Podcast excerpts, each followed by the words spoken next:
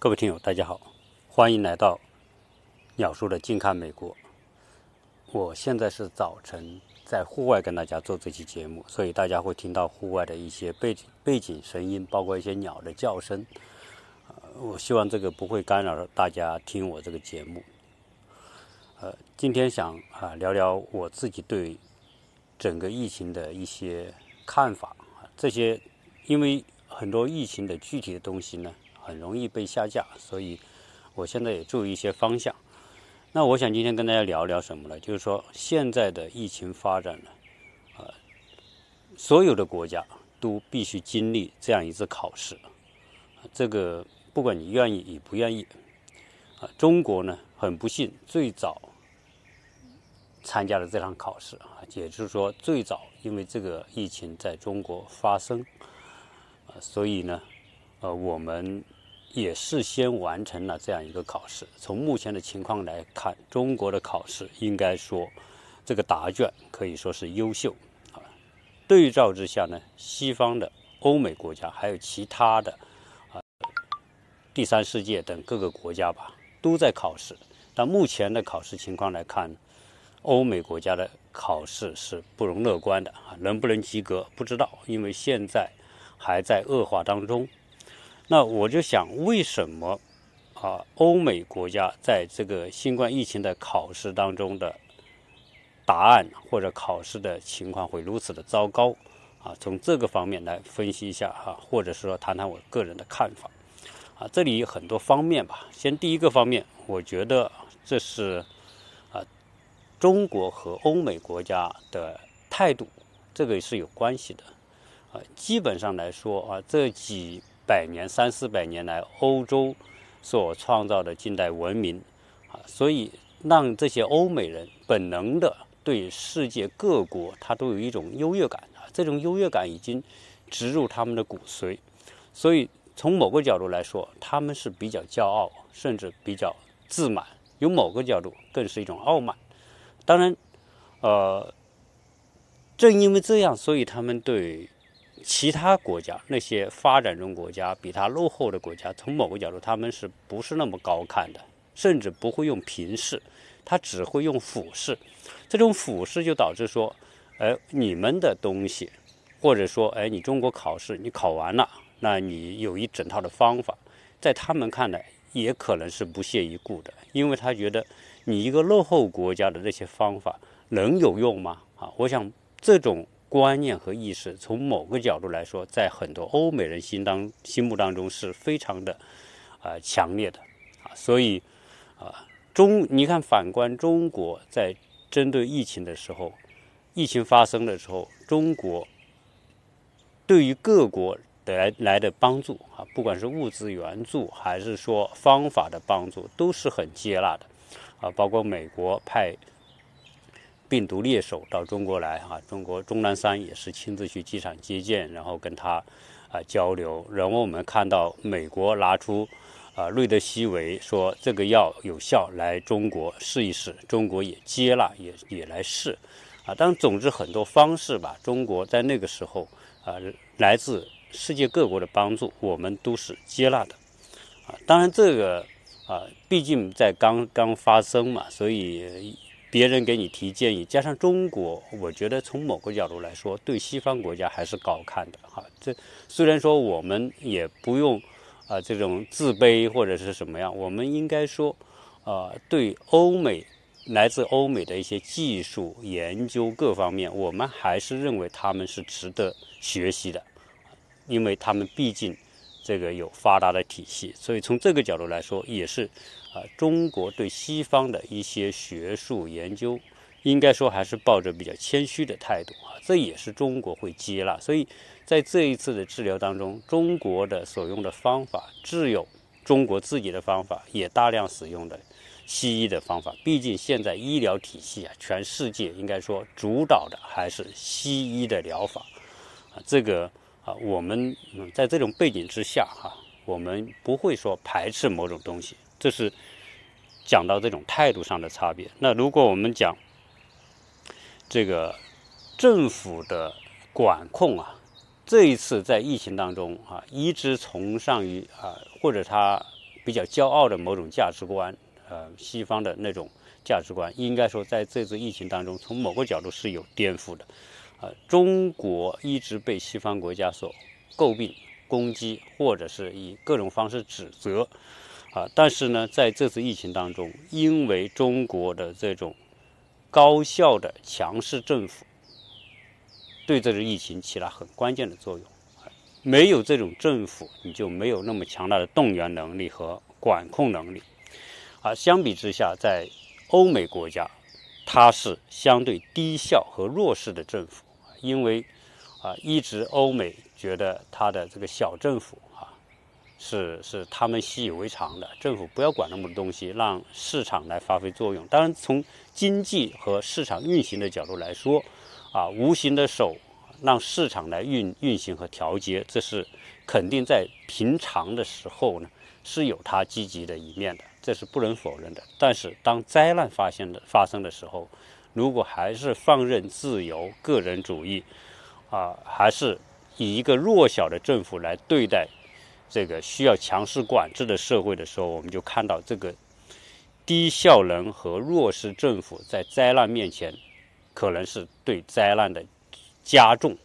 而不是控制。这两种情况，我们可以看得出来，这个中国的政府体系并不是像西方国家说的那样一无是处。它在这种重大的灾情面前所表现出来的强大的管控能力，造福了中国的老百姓。所以，在我们国内的听友当中，总是有两种意见，一种是挺西的挺欧美的。一种呢是贬欧美的，但是我觉得这个东西一分为二不能一概而论这是我个人的感觉因此呢，中国的社会治理体系由于它是个强势政府，所以社会治理体系它就会比西方要完善。中国的社会管控体系比如说从政府的层级和它深入的程度这是应该说是相当的完善。所以你别看我们说居委会的大妈，她本身就是社会治理体系的一部分，很多时候她在微观管理上发挥着很重要的作用。你看现在我们在疫情当中看到的，实际上说封城，实际上封城仅仅是封城是不够的。你说不让进这个城市不让出这个城市，这个是完全不够的，你必须一级一级往下封。除了封城，那后面就以居家的这个小区为单位，那就封小区。那种封小区是需要大量的人力来做的，而这种人力在西方国家，由于平时没有这种社会治理的体系，所以它的这种传达通道和执行通道是有限的。就算在欧美，很多人愿意做志愿，比如说现在这个时候，你要说在美国，你要征集一些人说做志愿者去参加学校的活动或者是帮学校做什么事，帮社区做什么事，也是有很多人愿意去的。但是由于它是临时性的，不是这种体系化的，所以它这种临时搭建的志愿者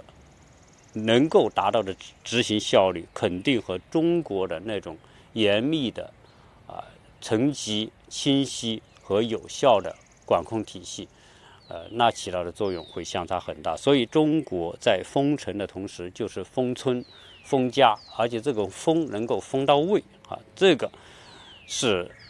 对于阻断病毒的传播起了非常大的作用所以这两种情况放在这个非常时期疫情来比，那东西方就没法比欧美和中国没法比。这个我不是说去歌颂什么东西，或者是贬低什么东西，你就是说你要解决问题。现在是全球灾难，它不说是某一个国家的灾难，对吗？你全球灾难之下，你是说任由这个灾难继续漫无边际的扩散和发展，还是说你要管控很多时候你要管控就得牺牲某些东西。你说你又想维持那种自由，维持那种个人主义，维持那种放任你又想管控疫情，那就是意大利的结果，对吧？意大利也说封城，但是封得怎么样呢？最后呢，一边封城一边扩展，一边封城一边增长现在美国也是一样。西方国家总体上来说，都由于制度上、体系上的原因，导致它的这个封城措施社会管控措施，它就没有办法达到应有的那个效果啊，这个是很遗憾的啊，因为这个带来的这种病毒扩散导致的社会这种灾难和损失是没法估量的啊，所以这是我们讲这个社会体系上的差异。那另外一个，从公共卫生体系，这也是导致整个疫情这个管控效果不同啊，比如说中国这个最后考试成绩比较好，西方啊比较差的一个原因啊。大家会说公共卫生啊，很多时候公共卫生从哪来？它整个概念也是从西方来的啊。西方从近代资产阶级革命、工业革命之后啊，西方国家为了贫富啊贫困阶层或者工人阶级对社会和对制度的不满，他做了很多的改革，其中一项改革就是改善公共卫生体系，包括医疗体系、各种各样的健康保障体系，他在不断的完善啊。这个啊，这种代议制的这种政府啊，他很多时候民意呢是还是可以通过他的代理人，比如说议员啊、代表啊，能够得到体现。他当然这是一个缓慢的过程，整个过程也是用了100-200年才能逐步完善。但是到今天为止，世界的公共卫生体系如果那样做个比较的话，啊，在平时看来，欧美是不错的啊。就是说，在这次疫情大爆发之前，如果讲到这个中国的医疗体系和西方医疗体系的时候，我们经常都会觉得，哎，西方的医疗体系它的层级啊，比如说，这个从家庭医生到社区医院，对吧？再到那些急救医院等等，啊，这种分得很清楚，然后让这个资源、医疗资源呢，能够有效的啊，更高效的啊，不会被说像中国一样啊，大家都去大医院，小医院都不去，社区医院都不去，对吧？就导致这些大医院特别忙，而社区医院平时名可罗雀，啊，那但是西方由于它，哎，你一般的病你先去见你自己的家庭医生，啊。啊，然后呢，它有很多分享，比如说检查呀、拍片啊、做 X 光啊、做 CT 啊等等，它都是公共的部门来做，公共的检测部门做，做完之后可以分享到所有的这些家庭医生和医院。对这些东西呢，确实是有它的一套体系，这套体系在平时状态下证明也是有效的，也是资源比较节约和高效的。你不像说中国医院，那是要非常齐全的，你所有的部门，对吧？所有的检测，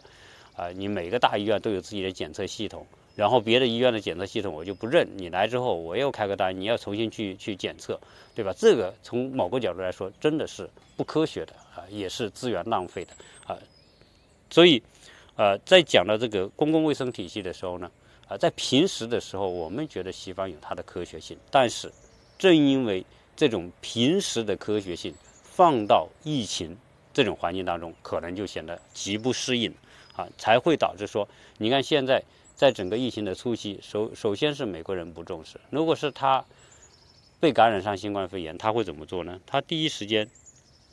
要么就是如果我没保险我就不去，对吧？第二呢，我要去呢，先见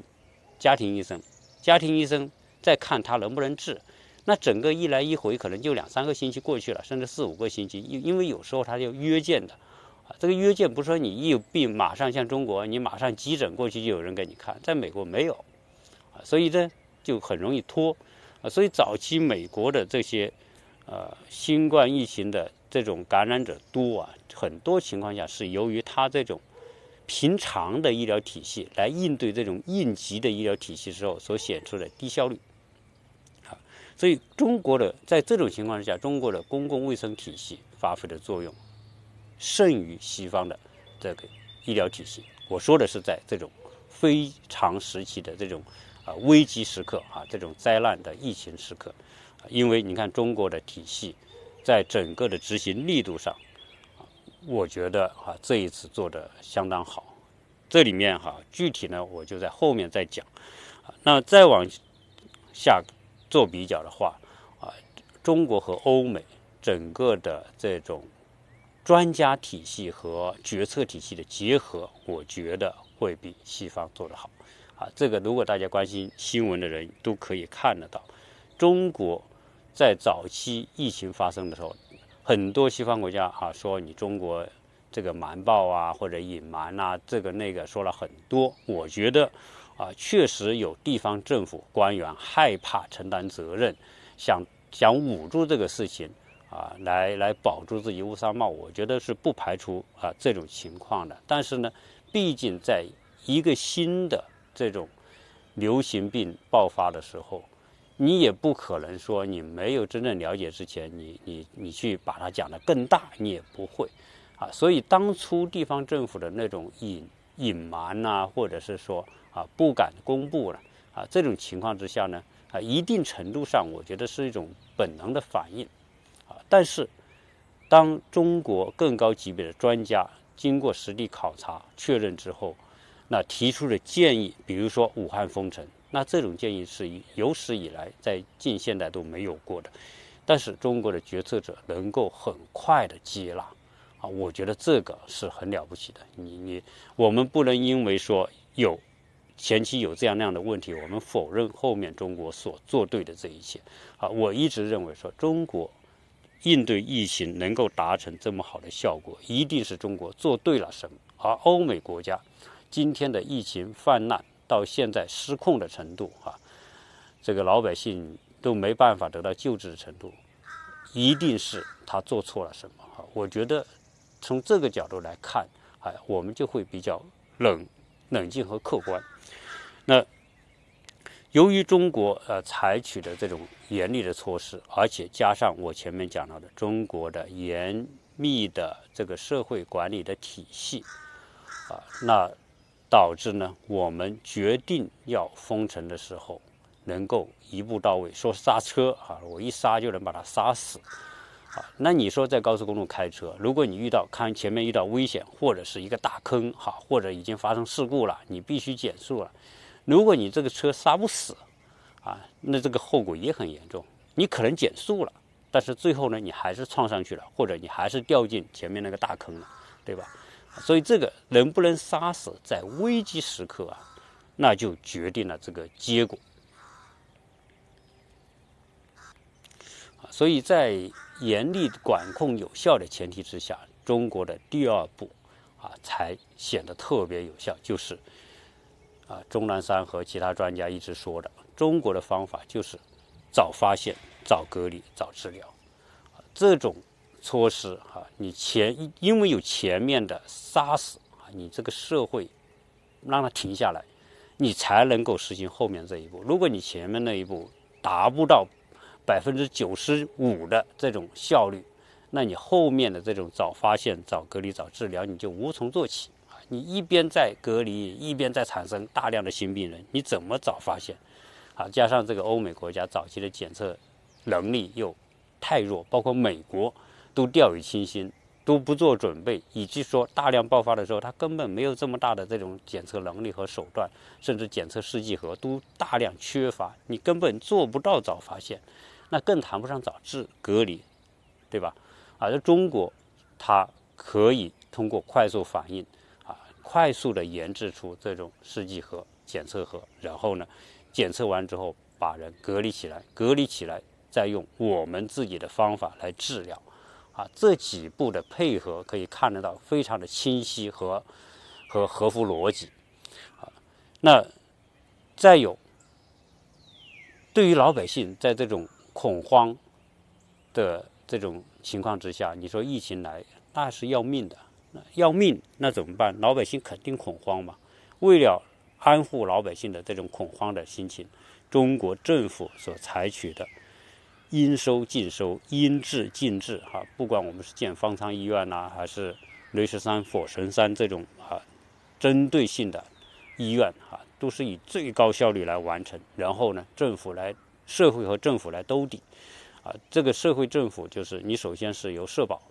来解决一部分的治疗费的问题，其次由政府来完全负责，老百姓不用付钱，不用从自己的口袋里掏出钱来治这个新冠肺炎。啊，这个是相当有力度。我认为哈，这几步的结合，啊，从政府的高效的这种管控和隔离，到整个的这个早发现、早隔离和早治疗，再到社会和政府兜底，应收尽收、应治尽治啊，这几步完整的展现了中国在应对疫情灾难面前的这种合乎逻辑的、有效的啊、清晰的应对策略。那同时呢，在治疗方面啊，这是最后的环节了。治疗方面，中国也是有效的。你看中国所采取的那些中西医结合的方法，对吧？我专门有几期节目就讲到治疗，讲到中国的啊这个中医啊这个排毒清肺汤，对吧？类似这样的中药在缓解病情，就是说在中国的这个中医的病理的理解啊和采取的应对的方法啊是有效的。不管西方人和欧美人怎么怀疑中医，怎么不相信中医的科学性啊，因为西方人脑子是一根筋的。西方人的脑子一根筋在哪？他要用数据来证明事情，比如说要 digit， 要 date， 他要数码化啊，你要拿出一个报告是有数字的东西，他才相信。所以他相信调查，他相信各种实验数据，他相信各种这种样本和这个就是这种分析一整到他们的这种分析逻辑，它是建立在数据的基础之上的。而你的中医很多东西是经验，不是数据，所以他不相信，他认为说，哎，有可能你这东西我按照做，有可能会死人啊。所以啊，西方人对中医不怎么相信，但是对于我们中国人来说，大部分人是接受中医。所以这一次在新冠疫情治疗过程当中，我们啊91%的人都使用到了中药来协助治疗，而且中药起的作用相当的重要啊。如果没有中药，仅仅现有的呼吸机啊，或者是其他的一些抗生素啊等等那些西药类的东西，肯定效果是没有今天这么好。所以整个中国在应对新冠肺炎的过程当中所摸索出的一套实用方法，我觉得它是非常有效的方法啊。这个可以说啊，是我们在隔离发现隔离找到整个发病总量之后啊，因为这一套有效的方法，才使得很多轻症不发生为重症，重症减缓，最后改善成为轻症，然后很多重症的资源才有可能真正的用于那些重症患者啊。我想这个逻辑很清晰。重症患者，你始终如果大量成为重症患者啊，你所有国家你都没办法扛得住啊！你平时不可能准备那么多的这个 ICU 病房，不可能准备那么多呼吸机啊！你正常情况下需要用呼吸机的比例是很低的啊！所以呢，正因为中国的这一套行之有效的实战方法啊，所以呢，中国的疫情从大的社会层面到最后的治疗层面，一级一级来思考的话啊，才能达成这么一个有效的应对这种灾难疫情的这么一个效果啊。所以啊，如果把这些东西做一个总结来说的话，中国能够交出一份优秀的应对新冠肺炎的答卷啊，是有两个主要方面。一个方面是社会管控啊，这个社会管控是包括我前面讲到的这种封城、封村、封家的这种一脚杀死，阻断病毒传播。然后呢，我们会有第二步，就是早发现，就是检测，早隔离，就是方舱医院和大量的这个临时收治医院，然后早治疗，各种各样的这种中西医结合的有效方法啊。我们在网上可以查到大量的中医啊开出的药方应对新冠肺炎啊。总体来说，90%以上都是有效的啊。那最后呢啊，这些东西综合在一起，我们看到啊，政府在这一次疫情当中所承担的发挥的这种稳定社会的作用，就是这个应收尽收、应治尽治，然后社会兜底和政府兜底啊。实际上你说西方国家如果是真的是重视正确对待，用一种谦虚的心态，用一种平等的心态来对待中国所做的这一切，我觉得中国这些方法用于大部分国家都是有效的如果像意大利、西班牙，对吧？现在意大利、西班牙是最严重的国家，德国、法国都很严重。如果这些国家能够早期就用中国的方法，真的不至于发展到今天。它发展到今天所付出的代价之大，也就是说，它晚一个月、晚半个月，采取中国式的这种应对策略，它这种代价之大，完全没法想象。如果你说美国，你晚一个月，它代价有多大？你一定是用数以万亿计美元来算的。你现在美国用的是2万亿美元的救市方案，还有社会配套的投入，大概5、6万亿美元，这是多大的资金投入？如果他真的要做得早的话，严控当时几个主要的州和主要的城市，其他的州能够快速的停下来，那实际上美国的传播一定不会这么快那最后美国会有多少不知道，但总之来说不要说用一种固定的思维，认为我过去几百年发达先进，你们其他国家的方法我们都不屑一顾这就是傲慢可能要付出的代价。好，这一期呢作为我个人对整个疫情的一种理解和总结吧，可能很多地方也是不周到的，反正我们很多听友都是很有水平，大家可以给我在留言当中做一些补充让我们对整个事情吧有个更清晰的理解和看法，而从这些理解和看法总结之后呢，我们可以预见到下一阶段这些欧美国家的发展状况、走向，以及其他还没有充分暴露出来的落后的那些国家、人口众多的国家未来可能出现的状况。那么这一期呢，跟大家聊这么多，欢迎大家转发我的这些内容，同时呢，大家说搜我的公众号搜不到，微信公众号大家搜“白眉鸟书”就可以搜得到。有很多的内容呢，我在这里平台发出之后呢，也会在我的微信公众号上面发出，因为一旦在这个平台上被下架的话呢，在那个公众号上大家还是可以看得到。当然，我公众号的文章。很多东西不是说和我这个音频的完全一致大家不要说你怎么文章讲的和音频不一样因为如果是一样，那就没有必要两个东西都传上去，所以有些东西是不一样的希望大家理解。感谢大家的收听，拜托大家多多转发，谢谢。